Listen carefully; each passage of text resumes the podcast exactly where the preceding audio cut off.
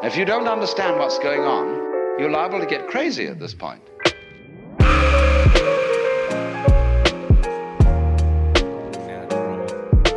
charming, off the cuff banter. Indeed. Indeed. Yeah, I can't use my drop your drawers and mop your floors. Oh no. I'll be happy that this is now recording us. We'll want to retain them forever because when we're old, we'll want to remember. Remember our podcast, Jake? I used to podcast. Grandpa, nobody cares about podcasts anymore. We're all watching virtual casts on our virtual boy. I remember the first virtual boy. They were the size of bricks. You remember everything. Forgotten more than you could possibly imagine. More than you'll ever know. Let me wet my wet my choppers.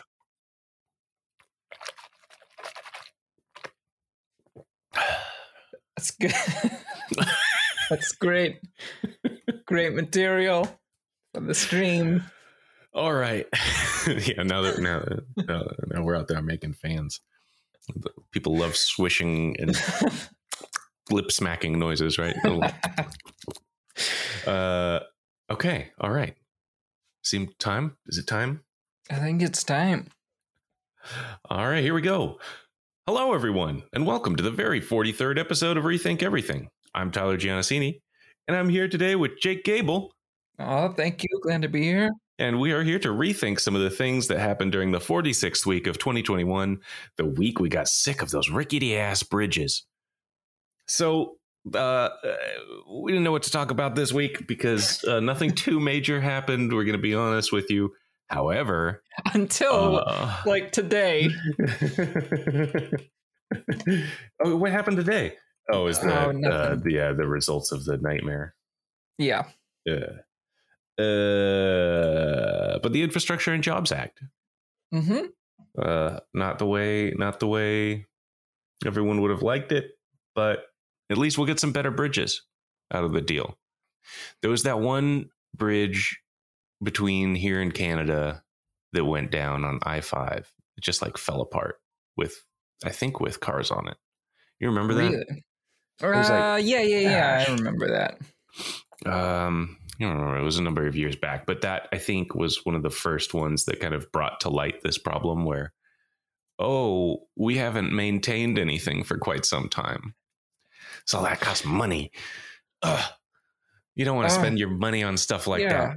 Why would why would we ever all want to chip in on taxes to maintain roadways? Do you know how many tanks, experimental tanks, you could buy with that that we never put into use? Do you know how many experimental body armor projects that could fund that will never get put onto an American soldier? Come Mhm, on. mhm. Come yeah, on. yeah, yeah. Roads we all use, healthcare, those things. like the uh I don't know much about Kyrsten Sinema other than that she held up this thing and then immediately claimed credit for it once it passed. that's that's adorable. Uh, what else? We uh, we we also exposed ourselves to a, a brand new piece of media this week. Uh, maybe oh boy. should we should we start there? Sure. Should we start? Well, I'm I'm gonna I'm gonna let you know about something that I insist that you start watching first. You have to Okay. watch Succession. You have to watch Oh. Succession. You have Oh, to watch okay. Succession. I I didn't Um, know that this was something you wanted me to watch. oh, were you unaware? There's this 50 Yeah, or yeah, 60 times I told you. yeah, it's good. It's good TV. It's um, uh, yeah. I, I need you to get caught up so we can we can chit chat about that. uh, but the piece of media that we didn't even know we were going to get to watch. we it's got true. to watch a little bit of the brand new season of Tiger King. I Wow. got I got them. I got my two two episodes in. Yeah, I got two episodes in as well. What what'd you think? You know, I I don't know. I had a lot of thoughts watching it. And the, the one of the things I found myself is is just that I I I'm not getting I don't know. I'm not as into it. Like the first season you watch and it's a total train wreck and and this season also seems to surprisingly be basically as much of a train wreck as the last. I I like, you know, I like this documentaries uh, there's there's been a lot of emphasis on style and and eye catching you know more more emphasis on on cinematography that that I've seen sort of being a recent trend in, in documentaries as as you know true crime has has sort of exploded and and this and and I like seeing that but but this yeah I don't know uh, I I first I missed out on the first Tiger King wave because I was Mm. You know everyone was was obsessed with it and and I was I didn't have the capacity to watch it at the time and so I caught up with it much later but yeah just just I shouldn't be surprised but I still kind of was and that's naive of me of just the amount of people that were eager to be a part of the second season Yeah. because Yeah. no one looks good in this it's terrible That like guy with the ridiculous do rag and hat, the, the, the hat over his do rag and the leather jacket. That guy is the worst. He's just the what is Jeff? Jeff Lowe. Oh, yeah, Jeff he, Lowe is he the worst. He seems like a really terrible I think he person. thinks that he looks cool. mm-hmm. he certainly thinks he looks cool. Do you feel dirty watching Tiger King? Yes, Tiger King too? It's Yeah. so salacious. It's so salacious. Yeah. I I I did I did feel that way, and w- it started to explore something the other. It was interesting that I think would have made a really compelling second season for me, which is exploring sort of the ramifications of the first season Mhm. Yeah. and and them exploring sort of like how Carole Baskins was perceived versus Joe Exotic, and that a lot of people have a lot of sympathy for Joe Exotic. You talking about that bitch Carole Baskins? Yeah, and that everyone hates Carole Baskins. That bitch.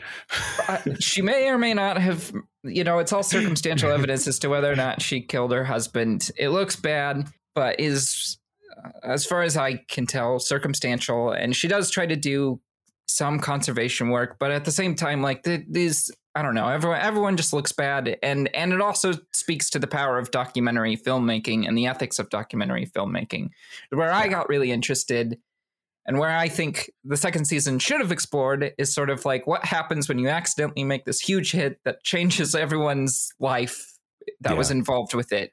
Or talk about like like did it do good for the Tigers or did it did it Yeah. do bad? Because because it seemed to make all these people more popular. Right. The coming away from the first season of Tiger King, uh, loving loving Joe doesn't make a lot of sense to me. Does not No. make a lot of sense to me at all. Like, wait, I don't, I don't understand what people like, what what it is that makes people actually feel like they should like free Joe Exotic. Is this guy's a horrible monster? Like, he's funny, but he's a funny weirdo. But come on, like Yeah, I guess he's a funny weirdo, and he knows how to put on a show and and put on the dramatic air and and p- play heavily into the sympathy card. Like that's the thing I was noticing with with the second season is is they kind of jump from like talking about how was he scapegoated or was he guilty, and then they just jumped into this whole sob backstory.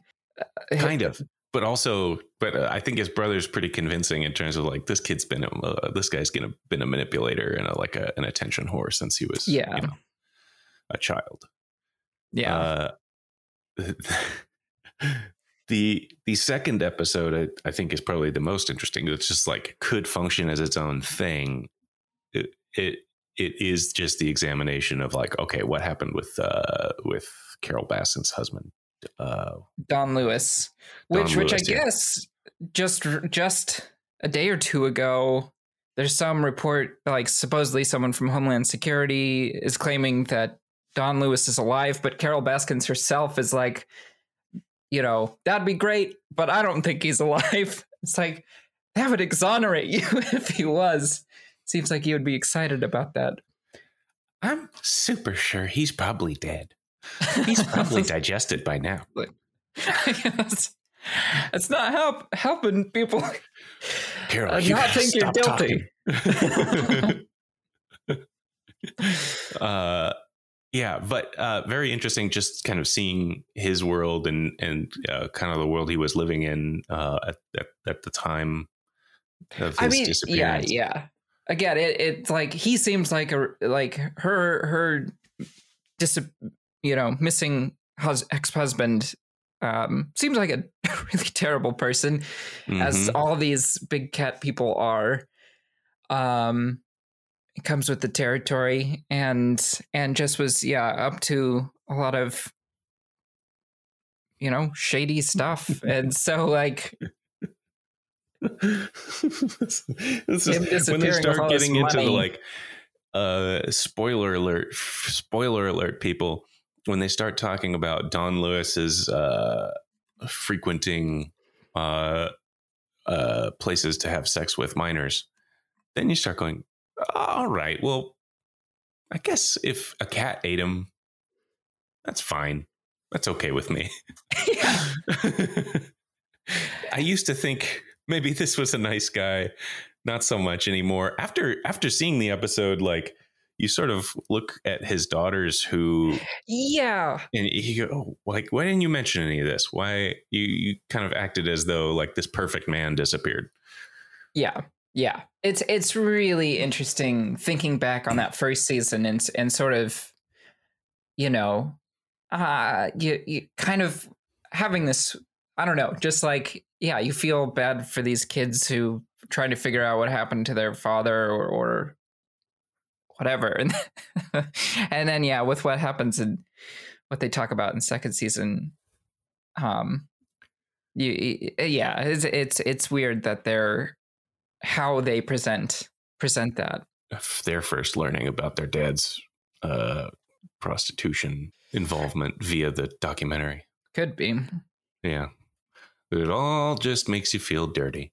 It that does. was that was Melissa's, I- Melissa's question was are we, so are we are these people being paid because we want are they paying these people to be in this documentary because we watched first season like did we are we doing this yeah I think we might be doing it that's how that Yeah. uh did you ever see the movie or the the documentary don't don't fuck with cats or don't f with cats I did not. oh man Yeah, give that a I watch just.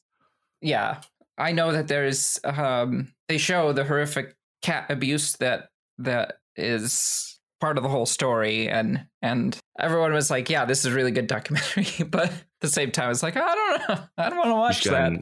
It's. I'll. T- I'm going to spoil the ending of it because it has nothing to do with the plot. But at the end, like the main lady who's been interviewed the whole time just kind of looks at the camera and she goes, "So don't you feel bad? You've watched this documentary. You're the one who's been doing this." And and like places the blame on the audience. It's just like, what? That's, What is this?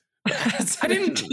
You named the, the documentary in this way that made me want to watch it. I didn't put it on Netflix. am, I, am I supposed to skip it? What is this? Blame me. Next time I'll steal your documentary. How about that? And you can feel better. Uh, that's that's that's interesting. It's, it's interesting. Did you explore your own like why you were making this and why you Yeah. edited it the way you did? I spent that whole time exploiting. I don't know. It was weird. The ethics of documentary filmmaking are are very interesting. I, Yeah. I've been thinking about it a lot because because I've been learning about documentary filmmaking this past year and and made a couple of of documentaries and and it's very tricky. I mean, you've got so much power in the editing room, especially. Um, did you did you watch uh uh did you watch my octopus teacher octopus teacher no, that's another one that I know I need to watch. hey you should watch um, that uh, there's some interesting for me the the ethical i'm watching this so it's not it's just rough detail here he you know he establishes that he has this great relationship with this octopus right like that's the whole movie Mhm. and then like bad things will happen to the octopus like He'd be like, "Oh no!" And then a shark came, and I was so worried about my octopus. And then he's just like there filming. I was like, "Could you just do some Like, do you're there? You you no, but there's no rule. There's no rule. You can I'm still going to be okay with the documentary. I'm not going to feel like it was woefully inaccurate because you interfered somehow with the natural. You're constantly interfering with the natural environment, bro. This is where it gets really tricky, especially with wildlife documentaries, because documentary for the for one, we sort of take for granted that documentary is presenting real life, but as soon as you introduce a camera, you're you're at at the very core sort of changing what would have been real life had you not been there. Yeah. And then you have to edit it down and make it digestible. And and so you're going to present you're not really you're sort of you know, this is how they talk about it and there's a whole, whole book named after this. You're representing reality. You're not mm-hmm. showing reality. You're representing it in a certain way. And it it it it's you know, you have to strike a balance of of learning about people or these stories and being respectful and how do you show that? How do you how do you manage that? With wildlife typically what you want to do sort of what's considered ethical wildlife filmmaking is to try to interfere as little as possible. You know this this came up with with uh like march of penguins or or you know these just these different documentaries that that that, that you know you'll see a penguin get lost or or is sick or or whatever and they'll die and and people watching it their natural reaction is to be like well why didn't you do something? Like you're right there. And it's like yeah well what can you know well, a lot of those situations it's like what can you do? And and also like like you, to, you yeah you are there with a the camera you're interfering in some capacity even if you're trying to film from afar. You're still there you're still disrupting but you want to disrupt you, you know people sort of the the ethical standard is is to try to interfere as little as possible. All that makes sense. I will this guy is not off the hook because he's constantly handling the octopus and like deal like See, he's then, already then it's kind of out of the interfering window. with the whole it's yeah. the whole thing is is him inter- interacting with so the that to me from the sounds of it i haven't seen it but from the sounds of that is is it's almost like that is there to create a sense of drama um yeah which is which is another thing of like like a Ish. weird thing you get into with the ethics of documentary filmmaking is is it's really easy to be filming something and wanting something to go wrong.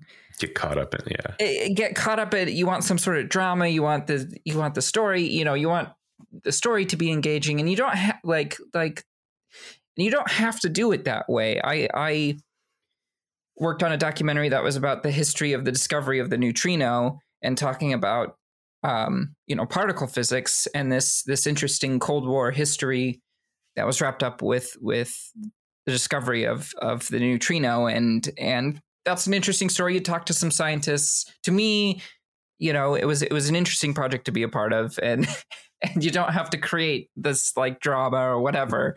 It's it's it's telling the story that's already happened, but documenting things that are happening in the moment. It's tricky. It's tricky. Like documentaries, they're intrusive by nature. It's it's a weird. It's a really powerful storytelling medium and really interesting art form, but it's a ethical minefield in some in some regards.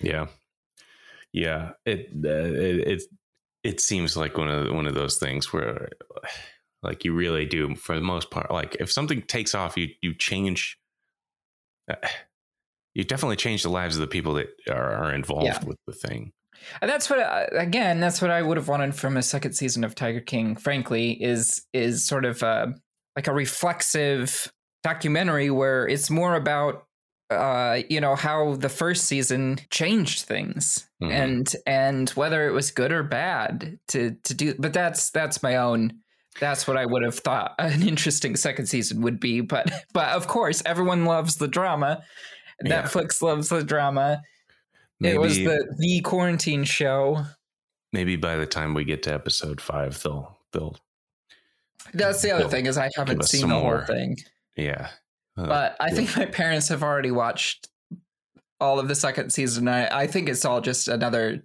you know, just trying to document More this train wreck. got it got it Uh, well, with that, should we should we move into uh, uh talk about some video games? Should we talk about some video yeah, games? let's do it. So uh, we, we can't talk in too much detail about this game. I can get some some basic first impressions of this game. Halo Infinite surprise released for the 20th anniversary of Halo Combat Evolved. That's pretty cool. You don't really see a lot of surprise early releases of things. No, you do Um, not. you see a, a lot of surprise delays uh, into next year, Yeah. typically. Um, but uh, we did we did play one of the betas and uh, feels pretty Halo-y. Feels pretty Halo-y. Um, I I think I've had fun playing it, but but one strong reaction I do have is that um, it's leaning too far towards the like realism and too far away from if you like remember the original Halo and Halo 2 like the aliens are goofy. There's some goofiness to that world. It's kind of like arcadey and silly and like you know I think th- when they do these things where they try to make it all so much more serious then Mhm. it's like eh, it doesn't make it unique. It stops being unique. Like what was unique was how silly those little grunts were like screaming run away yeah, and, and calling you a demon like they'd all yeah. refer to you as a demon because the because of their religion and like oh man i you know i hope the story has some of but it really does not look like it's leaning into the humor yeah, it'll be it'll, it'll be interesting to see. I guess there were there were those sort of more yeah, it was more colorful, and yeah, I Mhm. guess they're they're leading like it looks more like you know your your battlefields or Call of Duties or hmm you know hmm your first person shooters like any other first person shooter. Yeah. Yeah. I'm I'm hopeful that the story will maybe have some some more humor in it, but we'll see. We'll, Yeah. remains to be Do- seen. Is there going to be uh campaign co-op? Do you know? Yes, but it's not coming till next year. And Oh. it got delayed further into next year. That's the video game industry that, Yeah, that I'm Uh, familiar those with. normal surprises. Um so yeah, I, uh, you know, we've played a bit of it, um, had some fun. So far, I will tell you my my impression of the battle pass is that um pretty lame to get individual shoulder pieces per level and they're just boring shoulder pieces. I don't want that. What are you doing? I, I was is- I was saying this the other day, but unfortunately, Fortnite has very much spoiled us on the battle pass, oh yeah. like giving you just the most fun and ridiculous th- things. I And need my delicious shinies.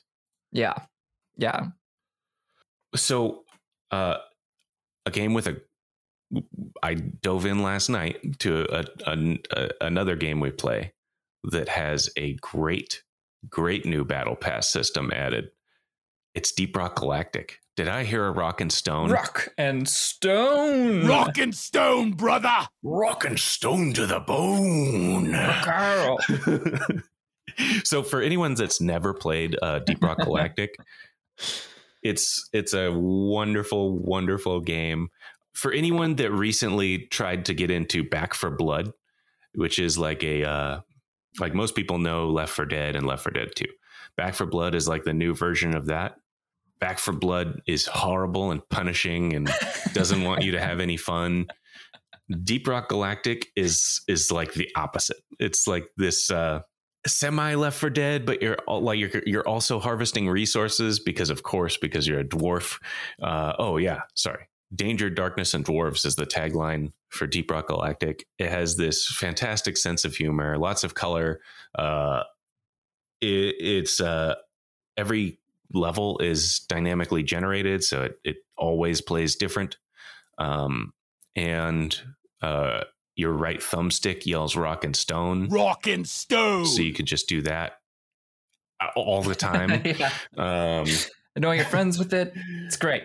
but uh, yeah, as a as a game, it's one with we we play um, you know, semi regular basis. You know, we come and go from it. Uh, but this this is an exciting new addition to it. Class based class based uh, mining slash fighting game with lots of lore that just really seems uh, joyfully created by by the people who make it. Um, I actually played a little bit of it last night uh, with the fact that Forza Horizon Five and Halo Infinite were available to me. I went I went and dove into Deep Rock Galactic. It's a great game. I, I like it's got a little bit of everything. It's got some role playing elements in the, in the fact that you're sort of working on you can work on a character like you, if you Mhm. choose a class you can well if you play enough you can work on all the classes and and upgrade all all um you know all four classes but but uh you know i i've got my one class i choose when we play and and sort of been work, working on it and you you get upgrades and and some new cosmetics and and then yeah there's mining and and resource gathering that's part of the mission and then you've got to fight off hordes of horrible spiders On the music slaps. co-op and and yeah taking on different different roles um you know I, I i love needing to put up platforms for someone to get up somewhere. It's yeah it's it's it's good fun. It's good fun. And it, it'll it'll bring it brings that element that that was what was fun about left for dead of the craziness of a horde hitting you at any moment. You don't know Mhm. when. It makes chaos. But but not where it's back for blood decided it's just going to be punishing all the time every moment. There's horrible zombies and and zombies you can't kill or find and and you're just going to be miserable it wasn't it's not a chaos generator it's just it's just pain a pain generator pain, pain what if it was always zombies? That'd be more fun, right? Uh, yeah, yeah. But uh, first impressions of Deep Rock expansion are good.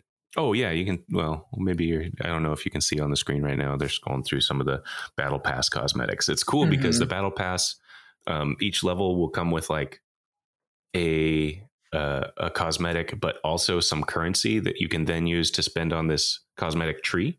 So you kind of choose some of the stuff that you're getting as you're getting as you're going through. It's really nice, nice and it's free. It's a free battle pass. That's Take- great Learn learn something, Halo. Don't make me pay ten dollars and then slowly, slowly unlock shoulder pads. it, it has to be if you're paying for it you better be bringing bringing some exciting items that you're unlocking Yeah, yeah. Ooh, Or ooh, just make like it a, free a and- beige color scheme. mm, exciting. That's an exciting beige. I'm, it's available to me now. oh a slightly different visor that's Oh, mostly yeah. the same Glorious. but just a little bit different All right. Well, uh, with the, I think that's a pretty good. You know, we've hopefully sold people on Deep Rock. Everyone go play it. It's doesn't cost that much, and it's uh, if you're into co-op games, there's a great community. Um, generally very welcoming compared to most other communities. Yeah. uh, it's it's good times. Get it get out there and It get it. fun. So, uh, with that, I'm gonna pop into some. I'm gonna bring us back around to the infrastructure, the infrastructure deal, and I'm gonna I'm gonna I'm gonna hit you with some fun facts. You ready? Ooh, I'm ready. Okay. do it. All right. We're gonna talk about the oldest bridge in the world. Yes. The oldest bridge in the world is a single arc slab stone bridge that spans over the Mele River in Izmir, Turkey, previously known as Smyrna. the simple bridge has been in continuous use since it was built in 850 BC. Wow. Insanity. This uh, 3,000 year old uh, bridge is the oldest man made structure in use, as well as the oldest standing bridge in the world. The bridge was u- made using stones and it was crossed by St. Paul and Homer. You can walk across a bridge Homer walked across, which is kind of mind blowing and cool. That is really mind blowing. And funny that this bridge is still in use and we have bridges collapsing. yeah, they, they did their Um, work better. yeah. So that's That's that's, the, the world's oldest bridge. Now I've got another bridge to talk to you about, and that's the longest bridge. All right. Guess how? Guess guess how many miles? Um, Two? All right. Let's see how wrong you are, Jake. The world's longest bridge is in Danyang Kunshan, Kunshan Grand is the oh sorry is the Danyang Kunshan Grand Bridge in China part of the Beijing Shanghai High Speed Railway. Okay. Uh, the bridge, which opened in June of 2011, spans 102.4 miles. I was just off by 100 miles. Just a That's hundred. all. Just a hundred. a little Tiny little hundred Holy miles. Holy smokes. You could drive for an hour on one bridge. That's crazy. I don't think I could hold my breath that long. Oh no, that's tunnels. I don't think I could hold my feet up that long. Uh, uh, it it was built in just four years, employed ten thousand workers, and cost about eight point five million dollars.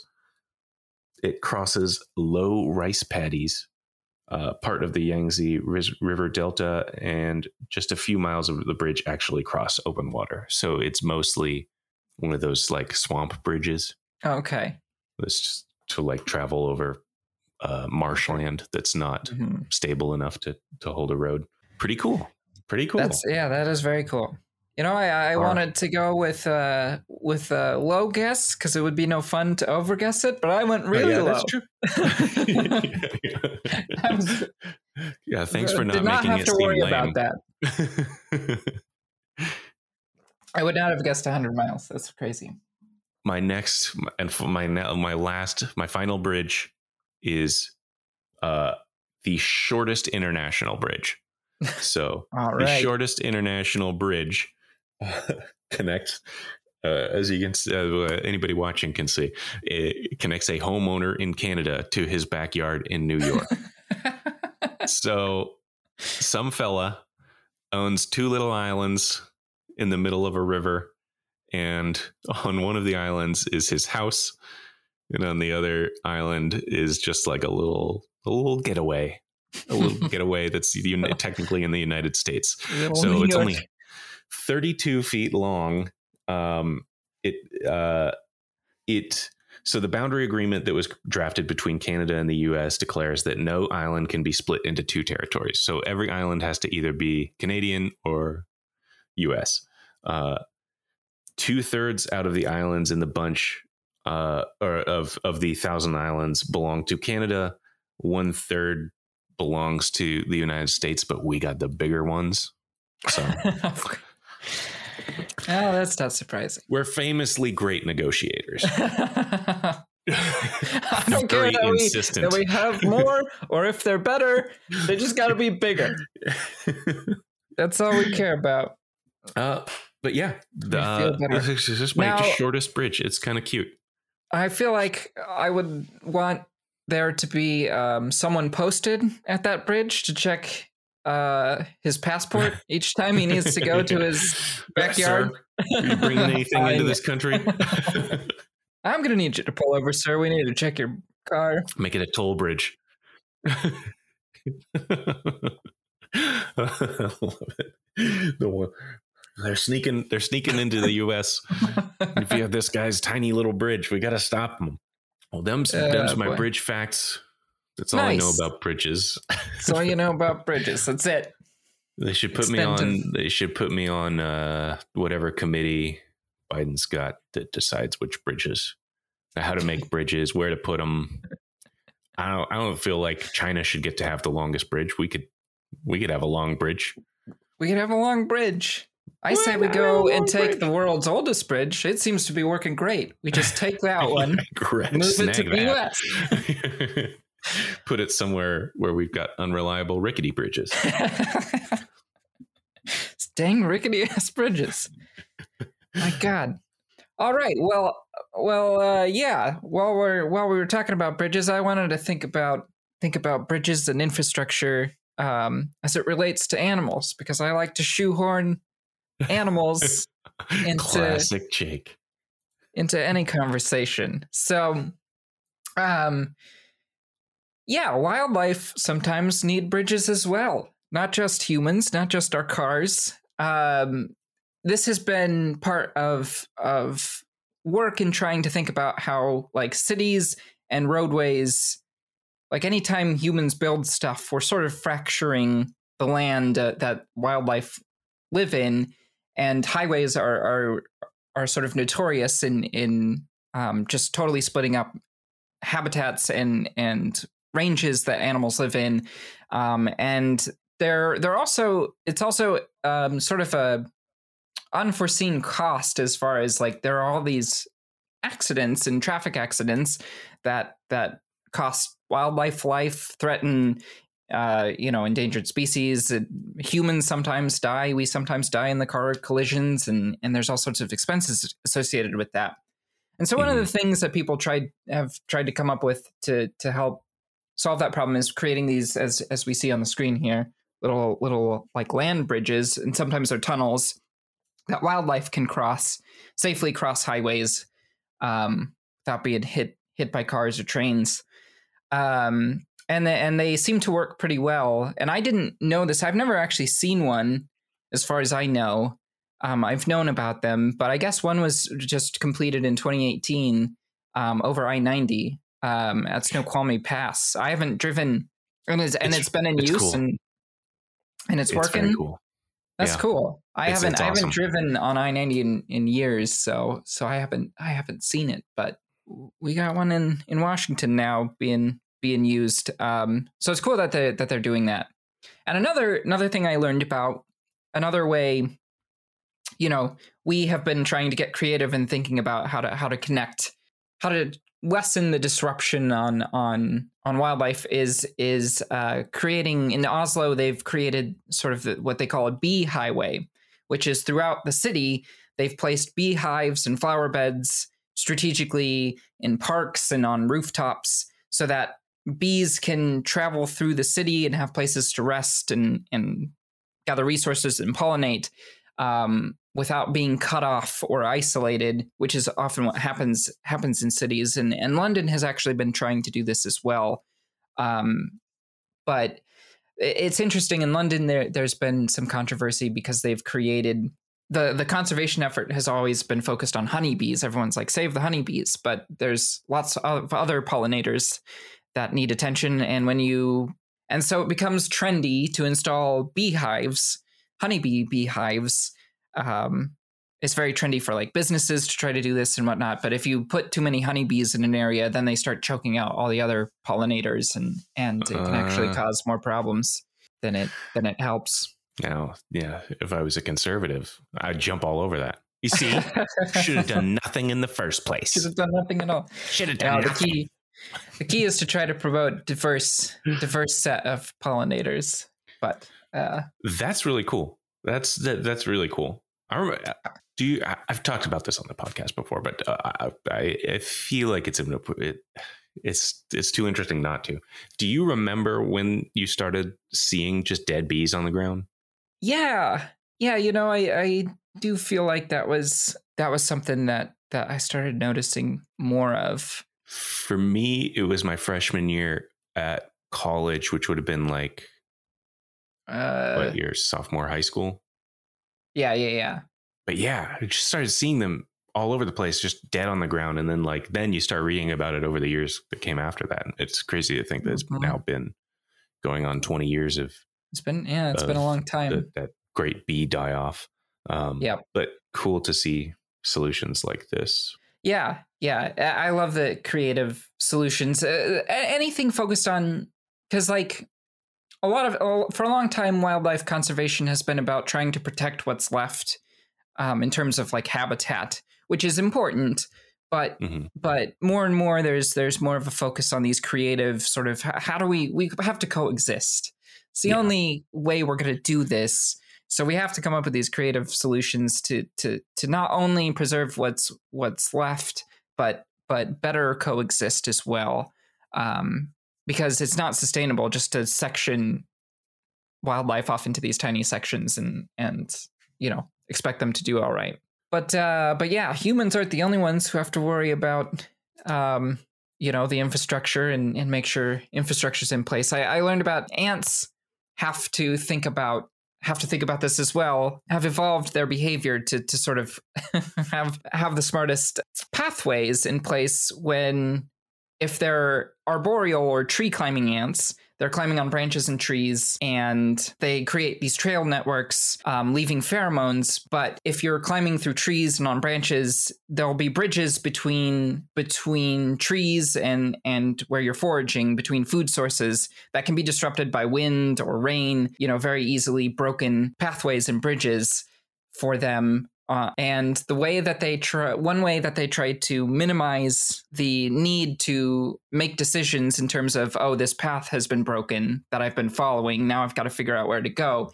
Is to not choose the most direct path from resource to resource, but choose the path with the fewest amount of of potential breakpoints or bridges hmm. between trees. And and so they've researchers have created this like algorithm that tries to model this decision making that that ants do in in figuring out their paths. I love ants. Yeah.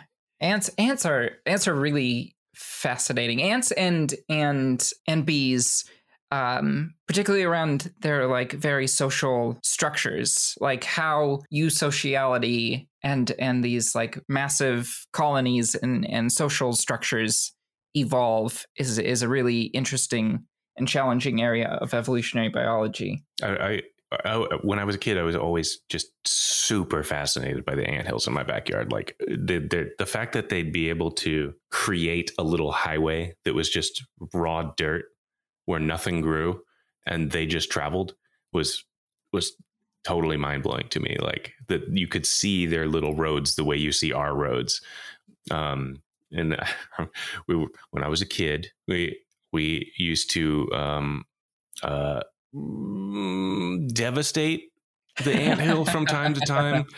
I ne- just so everybody's aware, I never I never went beyond insect abuse. However, there was time where where uh, I was a callous child who was totally into the idea of just effing with the ant hill, and um, I remember at a certain point they started dropping down off of the tree. They'd go up and go out onto the branches and then drop down onto us, uh, me and my friends, as we were messing with the colony. I don't know if it, I had to have been deliberate, right? Like, possibly they That's just really jump off the tree for no reason. Yeah. Um, it felt or you're, or you're ruining their whole like pheromone pathways and stuff enough that they're just they're just making uh, crazy confused. decisions. It also always fascinated me that you could you, uh, you could take other insects and put them into the ant hill, and they would just uh, disappear. Those ants will eat everything. You could put a hot dog in there from Zacky Farms, and and that oh, would Zacky, stay. Zacky Farms, they would not eat that dogs. Zacky Farms hot dog. I don't. Yeah, I don't even know if. I mean, we ate them. I don't think we should have.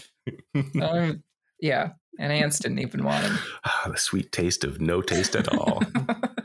they stayed gray. They started gray. You'd cook them, and they'd still be gray. Amazing. Terrible.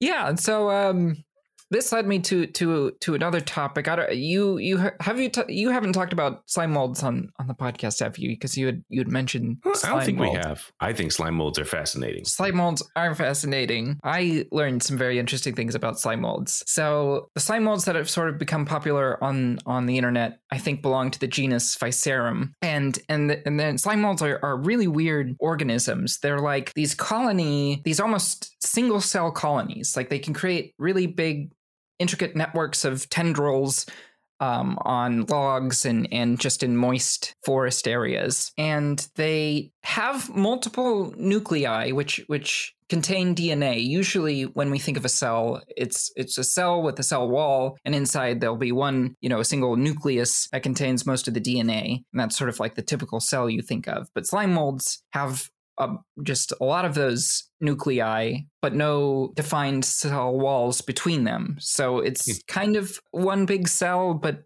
but not in the way that we normally think about it. Um, so they're really weird organisms. They thought they were fungi for a long time, but turns out that that's not really true. They're kind of something different but they hmm. gained um, popularity on the internet because researchers found that they could solve mazes and by that sort of they could find the most efficient pathway through a maze and the way that they do this is you would have some sort of medium for them to grow on. Um, and you'd put this maze in it, and you'd put like a food source at the center or at the other end of the maze. The slime mold will grow over the whole thing and then retract, sort of as a single organism, grow over the whole plate, and then retract to the most efficient path through the maze. Uh, it just has this way of knowing the most efficient path between resources, um, which is which is an active area of research because that's really fascinating. How do they how do they figure that out? Um, and so they started doing this this really these these really interesting experiments where they started mapping areas in cities sort of on these on these growth plates recreating like maps of Tokyo or the United States and seeing how how slime molds would connect cities. So they'd put they'd put nutrients where like cities would go and then let the slime mold grow and see sort of the the maps that they would create trying to create the most efficient route between resources and they found that like mapping Tokyo and surrounding cities the the slime molds recreated um, something similar to what Tokyo's uh, and Japan's transit system is which they're known to have a very efficient uh, transit system Mm-hmm. and when they when they did this with with trying to like recreate a U.S. map, according to the slime molds, uh, the U.S. is one of the most inefficient as far as our our transit system and and connections between cities, which isn't which isn't very surprising. So so there's there's maybe even like we could learn things from from slime molds. Yeah, but do the slime molds know about freedom? So I mean, checkmate. yeah, you got the slime molds. I have a really specific question for you uh, that maybe probably might not know the answer to, but when they're doing these mazes, do we have any idea whether it where whether they're smelling the nutrient? Um, Hmm. I mean, how else are how? I guess they're surely not seeing anything. So, no, they're not seeing it. But they Yeah.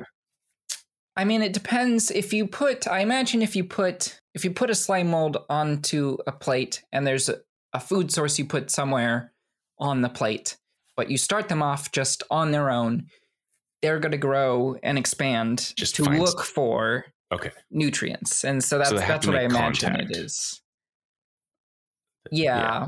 I, I I don't know it because it seems like they take just like sort of a shotgun approach. They Mhm. just try to cover the whole area and then they retract to oh here's our nutrients. Let's let's Gotcha. like connect nutrient sources of nutrients or or you know whatever it is. Okay. Okay. So it is. It is most likely by touch. Yeah, I was just Um, curious if what kind of sensory ability they would have. Yeah, I think I, it's it's interesting. I, I they probably don't have well, they don't have sight the way that we have sight, or or probably olfaction the the way that that we think of of those sorts of senses. But I I I, guess it is it's probably something I don't know for sure. This this is Yeah. something for the experts who study slime molds, which I I have not. Um, kind of like their little tendrils that they grow like fingers reaching out and Mhm. and and then they have some sort of when they come in contact with something some sort of sort of inner uh, sensory system to know oh this is you know this is nutrients let's gather this So interesting. I love. I love it. Love it. Uh, uh, I've seen people that like have their own like slime mold at this point. I think like I kind of want to do that. That'd be fun. that would be fun see what sort of map it creates the, that's slime mold recreating the the cities. I remember that experiment popping up, and I was like, "Oh man, this is awesome! I love I love this kind of when we find like ev- examples of nature." Like doing things that we wouldn't expect it to do but like that we we think we're so cool that we figured out and then like you see nature has been doing it for like a 100000 Mhm. years or whatever this is why uh, like why i love evolutionary biology is just we we think we're we're so clever but but man organisms simple organ like slime molds and and organisms you never think about have have come up with these really like like my my philosophy on it is everything that exists on the planet today has has earned its spot there and and is the product of of billions of years of evolution. And and you know we we think and can communicate and have very impressive talents ourselves, but all organisms are better at things than we we are. And and it's amazing to find out sort of these these just amazing abilities of things you never you never think about slime molds be, being able to create like being able to solve mazes better than humans or or create better maps and more efficient systems it's really cool All right. Well, uh, with that, that has been our show. Thank you very much to a co-host, Jake Gable. Thank you all for listening. And check back, check back next week for our very 44th episode. all right, we did it. Yay. Nice